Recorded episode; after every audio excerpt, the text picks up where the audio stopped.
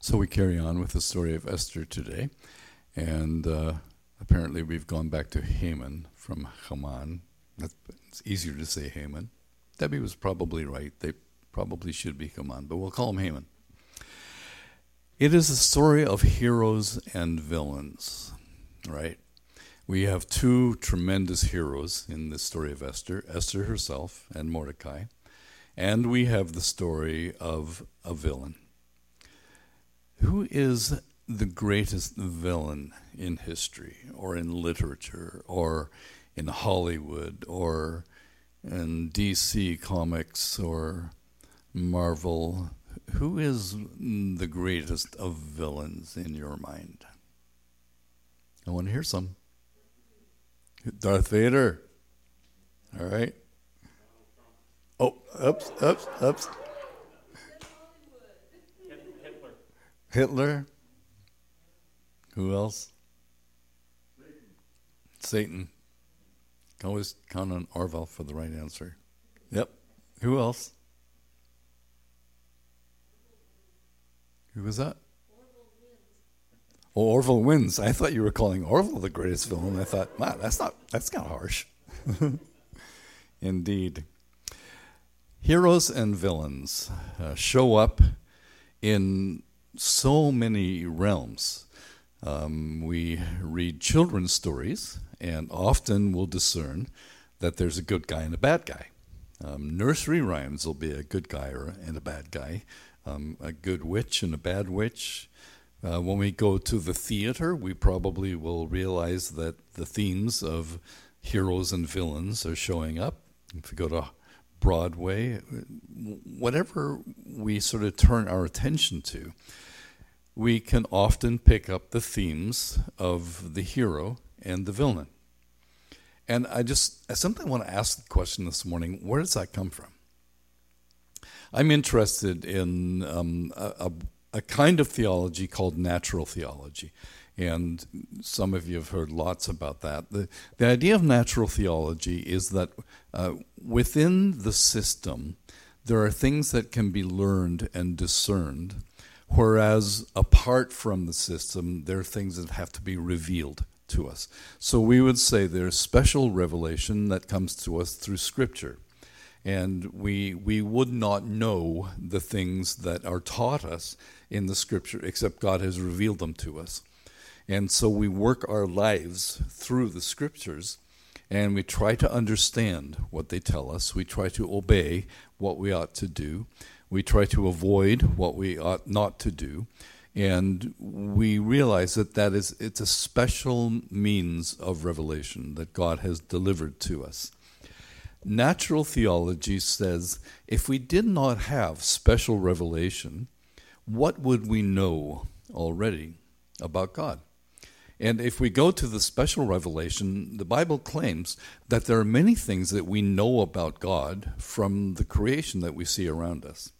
We know something about his nature, we know something about his, his essence just by the nature that is around us. But in the human life, it seems to me there are aspects of life that are also part of natural revelation that when we when we look hard at our lives when we look hard at our humanness we discern that there is something beyond our humanness um, that gives meaning to it so we have, for example, some sense of right and wrong, and we wonder where that sense of right and wrong comes from. And it tends to reach out to there being some arbiter of right and wrong. When we realize that there's the phenomenon of beauty in our lives, we wonder where that comes from. Why is it that we see the beauty in creation, in nature, in one another? Um, what does that kind of pull us out towards? Um, these would be sort of examples of natural revelation and natural theology. And if you're talking with folks who have difficulty accepting that the Bible is a revealed message from God to us, sometimes the place to start is to say, well, let's not open the Bible yet. Let's ask ourselves what we could know simply by looking around or simply by looking inside. What do we have a hunch about? What are we inclined towards?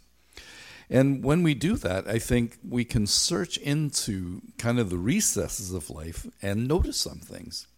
And I think heroes and villains are sewn into our artistic minds, our creative minds, our imaginations in simple things like stories, books, music, plays. And if we were thoughtful, we might stop and say, where does this idea of a hero and a villain come from? I mean, who, who came up with that? Was there was there some committee in Hollywood that said the way to make millions of dollars is to is to make films of people that are very very good and people who are very very very very very bad, um, and you know who they are. Those pictures come to mind. I thought about going through a whole litany of the villains and and I couldn't get to the end of it. I got stuck at Horatio, so we'll we'll, we'll not go any farther than that. Where does the idea of heroes and villains come from? And of course, Haman as the arch villain in the story of the book of Esther. And to what degree does the story of Esther just really play into the, the body of work that there is in the human family uh, related to what people do and what character we ascribe to those people and to the things that they do. So in the book of Esther, we have the very good people and the very bad people, and then the other players, um, the supporting cast all the way through, like a king who wasn't very courageous, um, like some people who thought they would like to have the king undone, who were rather stupid because they were bound to get caught, and they did, and that was dealt with. But in the book of Esther, we, we have this looming picture um, of the hero and of the villain. When we go through the Bible, um, we can also sort the stories of the Bible by saying who were the good guys and who were the bad guys. And very often it's quite clear who, who the good one is and who the bad one is. And sometimes we're left a little perplexed about whether this is really a good person or whether this is really a bad person. So I would encourage you to um, maybe spend some time this week glancing through the Bible and come to some of the places where you say, aha, I bet that's one of the top 10 villains in the Bible. Sometimes they're women, which is kind of cool, I think, to look and see that there are women who are villainous just as well as there are men who are villainous. So I would assume that's not being pejorative or sexist when I admit that women are also villainous. Some are very villainous. Not that one. What is this whole track of hero and villain, particularly the notion of villain? what is it drawing us out towards? Uh, when we consider the villains of history, some of them are just astonishing in, in the stuff of their evil, the stuff of their being villains, the stuff of their being the one with the black hat on. And we, we, we, we kind of draw ourselves back to ask, what is in that person's mind? What is in that person's heart? How could that person be um, the person he or she has become? How could they do the things that they have done? And one of the things that kind of works away at the back of our mind is to ask the question could that person be forgiven for what they did? And we might go to the list of villains, and maybe all of us might get to a point of saying, there's where we draw the line. There, there really is not any forgiveness for that person. Or maybe as we understand the grace of God, we say, if we could grasp the grace of God, we'd understand that even that person can be forgiven. Even that person can be forgiven. Questions like, is Judas in heaven or not? Hard questions. And questions like Is there a judgment where villains get their due? Um, when a thief on the cross at the last minute commits his life to Jesus, does he get to be scot free from the results of the things that he had done? hard questions and questions that have to do with the way that we sense matters of morality and ethics and um, all, all of those sorts of things. All of the stories of the villain culminate in the story of one great arch villain. So Orville's right. The grandest villain, the greatest villain, the villain with most darkness and debauchery in his heart was Satan. And every story of a villain is a little mimicking of Satan.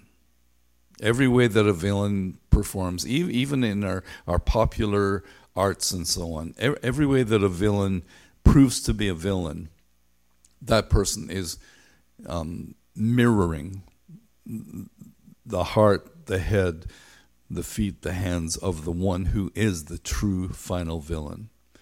I would say that the fact that heroes and villains uh, prevail in, in our literature and arts and so on is a matter of natural revelation that we could say to someone, that story, that simple little nursery story, the terrible things that person did, those are very important lessons for us little boys and girls, they're very important lessons for us. That when a person behaves that way, the reason she behaves that way or he behaves that way is that there's something wrong with her. And there's something wrong with all of us. And some of us are very evil, like that person. Some of us are not so evil.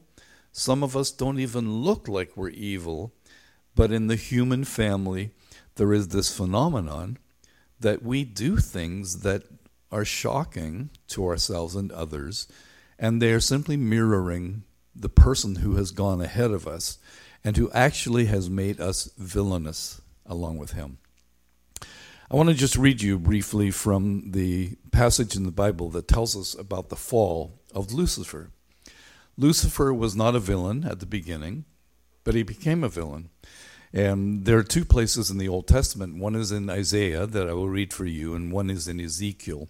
And they are stories about uh, human rulers, kings, despots that fall, but it's been widely accepted that they are also sort of harping back um, to the fall of Satan. So Satan is not the equal and opposite to God, although many times I think we functionally accept that or believe that. Um, Satan is not all powerful. Satan was a created being, is a created being. Satan is finite. He is not omnipresent. He doesn't know everything. He doesn't. He, he, he, he doesn't have his personal mind everywhere. He has minions who do all his work for him. But in Isaiah, here's the way that Satan is characterized How you have fallen from heaven, O star of the morning, son of the dawn.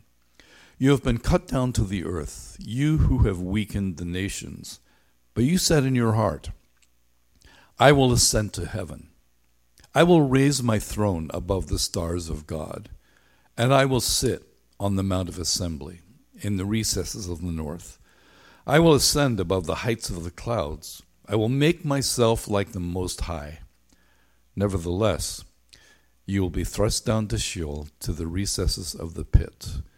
Those who see you will gaze at you, they will ponder over you, saying, Is this the man who made the earth tremble, who shook the kingdoms, who made the world like a wilderness and overthrew its cities, who did not allow his prisoners to go home? a characterization of what happened to Satan. He was the most glorious of angelic beings, and yet he was cast down to earth. And in the way that Isaiah describes this being, I think we begin to, to get the caricature of a villain. I think I'm, I'm okay, my, my throat will clear up presently. Three things that I think mark a villain. And they are the three things that characterize Satan. And I think we could apply them to each of our villains, um, like the one in the book of Esther. and we could see that they play out in, in that person's life. We also then could understand um, that there are signs of villainy in us, that there are things in each of these that might ring true just a little bit too close to home for us. And if so, we should be very careful to allow the, the light of God's love and faith and grace to, to penetrate whatever darkness creeps into the villainous uh, parts of our hearts. First thing, and there are um, three sort of C's. The first one is self centeredness. So, centeredness is the C. I know that self doesn't begin with a C, but self centeredness. The beginning of the problem with Lucifer was that he said, I will. It, there was, there's just a litany of the things that he said he would do. I will, I will, I will. And at the, at the very core of, of this phenomenon of, of being villainous, of, of being the black hat person, is the great treachery of self centeredness. That, that when it comes down to what really matters, in my heart and my head, I say, It's me. I mean more than you. I am more important than you. I am more right than you. I am more appropriate than you. All of those ways that we begin to sort between human beings and we view ourselves, this kind of beginning of being the villain is to have this self centeredness that basically says it's, it's all about me. There's nothing else or no one else that ultimately matters at all. It, it's all about me.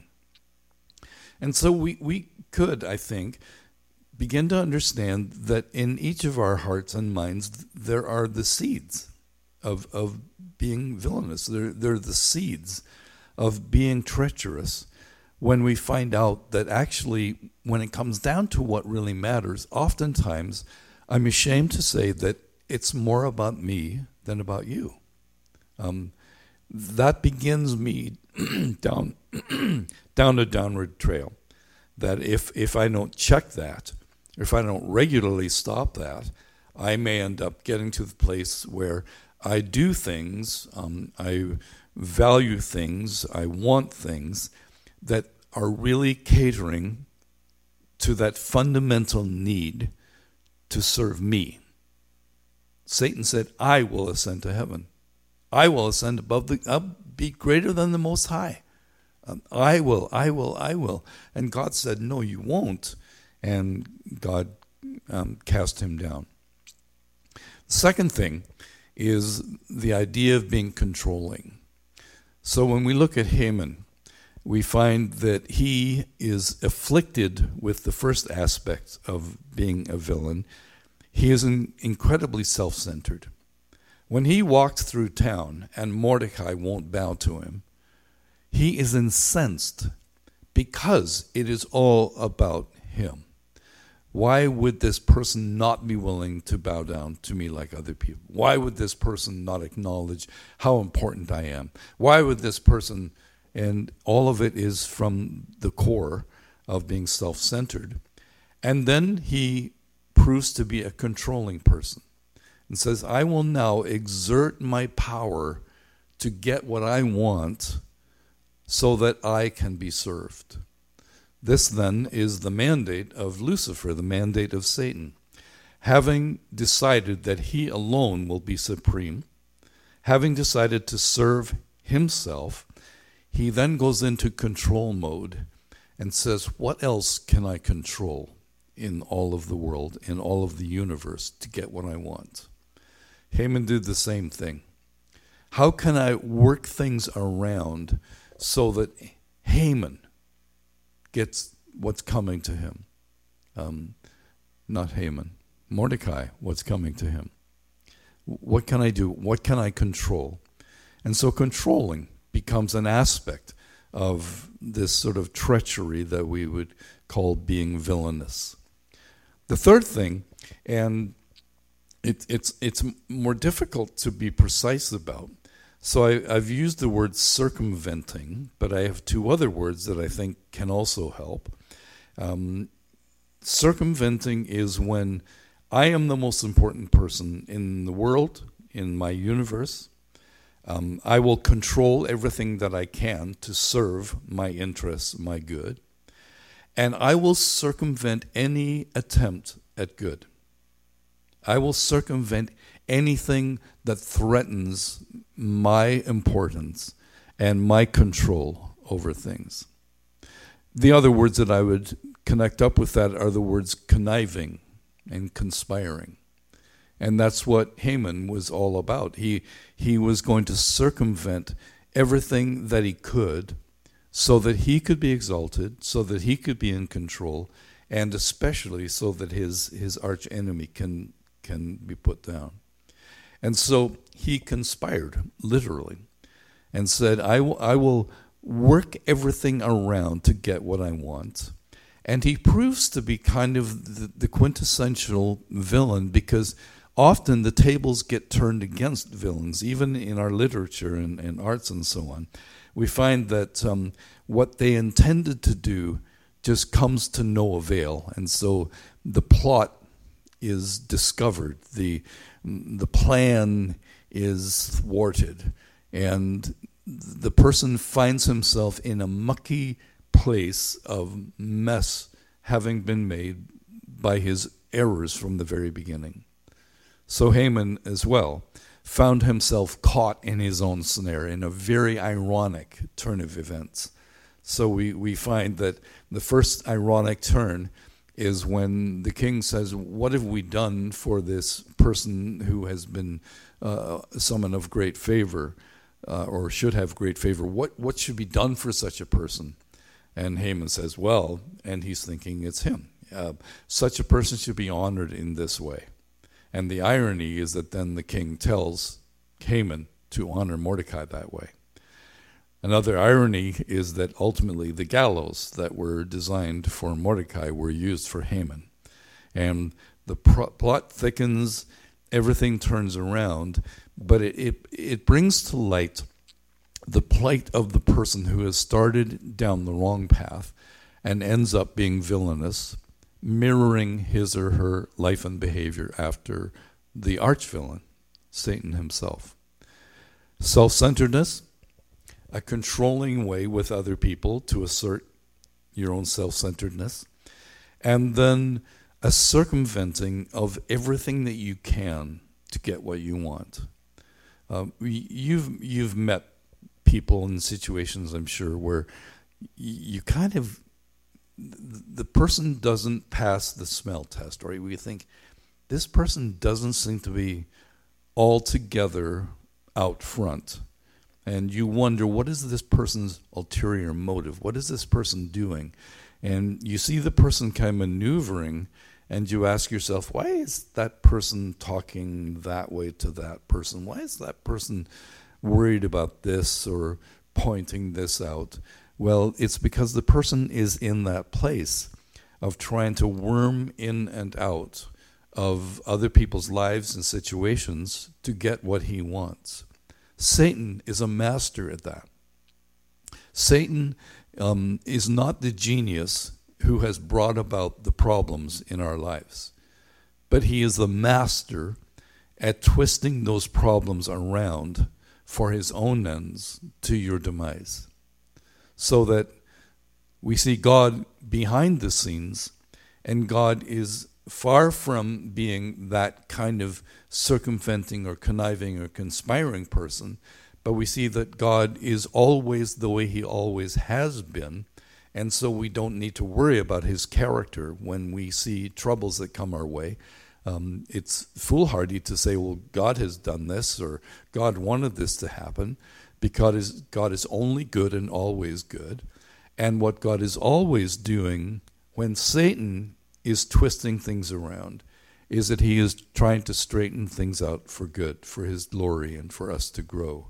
And we need to know that there is a completely different MO for the way God deals with us and the way Satan is working in our lives. And Satan is the Lord of, of, of this world. He is the one who has usurped authority that is not his, but is his until um, there's the final settling that has been arranged for by the sacrifice of Christ. And so we're, wise to the point that we understand that this selfish, self centered being is controlling our world and is circumventing every good thing and every good way to try to bring about our demise.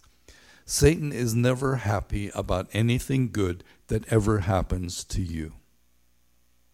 Never happy about anything good that happens to you. If we suspect that in our hearts there is just a little hint of darkness, and there is, because the Bible tells us that, that the heart of man is desperately wicked, and we can't understand it. And the Bible tells us, you know, in full what our problem is. So we're not surprised that there is a lingering darkness in some of our lives and ways. So, how can we check those three things just as we close here? How can we check self centeredness? We can check that by selflessness. If it is not about me, I'm prone to be thinking in the right way. If I'm always fixating on it being about me, I'm not headed in the right direction. Instead of being controlling, how about if I am supporting? So, someone, for example, is my leader, and as I think about this, some of the dark shadows begin to float across my mind, and I think I'm more important than him, and I would rather be in control than him. And so I could get too far down that slippery slope if I don't stop and say, no, that person is my boss, and it's his choice, and I will support what he has said needs to be done. I will be responsible in, in that way. And what can we do instead of circumventing um, a person's plans, good or fairly good plans? Uh, we can submit rather than say, I, I can work with this, I can find a better way around, and at the end of the day, I can get what I want. It's much better if at the end of the day, I will have said, I have lived into the truth of being selfless, as Jesus did. I have lived into the truth of obeying those in authority over me. I've lived into the truth of submitting to those who have that authority and to following as I ought to follow. People have often said over the last few decades that there's a lot of stuff written about leading and very little written about following, and that there ought to be more books about how to be good followers not only how to be a good leader, be a better leader, or become a leader that you weren't before. Leadership is good, but followership is also very important and very good. Villains are everywhere. Villains are the short story of the long story of the arch villain who decided that he was the only being that mattered, who decided that he wanted to be in control of this world, and who decided that he would wiggle and worm his way into every life to bring it to its demise. God has stood against the attempts of Satan and from the very beginning has said, You are not going to be the one you are claiming you will be. And he was cast out of heaven. And then through time, God has carefully and slowly formed a way that Satan will be thoroughly undone at the end of time. In the meantime, Satan is still working his his plots, he's working his his dastardly ways, and we get caught in it. And we would be very wise if we would identify any ways in which we subscribe to the villainous ways of Satan, um, looking more like the way he behaved more like the way villains behave than the way heroes behave or the way that um, God has led us forward. The life of Jesus is always the perfect example of what ought to be and what we ought to do. And when we understand the way that Jesus lived and loved and the way that he accomplished his purposes, none of it was in a selfish way, none of it was in a self centered way. He didn't come um, to be served, but to serve. What, what a powerful statement that that's not why he came. Well, aren't you Lord? Yes, I am Lord, and you do well to say so. But I did not come to lord it over. I did not come to be served. I came to serve. And have I come to control you by power? Is the Christian way going to be a controlling way? No, it's going to be the antithesis of that. It's going to be a, a serving way. It's going to be um, a dying way. And in many ways, a counterintuitive way of living. And Jesus, at the very end of his life, was in a place of full submission, where even in the garden, he said to the Father, Is it possible that there's another cup? And he said, Not my will, but yours be done. In total submission, total obedience, total loving devotion to the Father, Jesus showed us the way forward.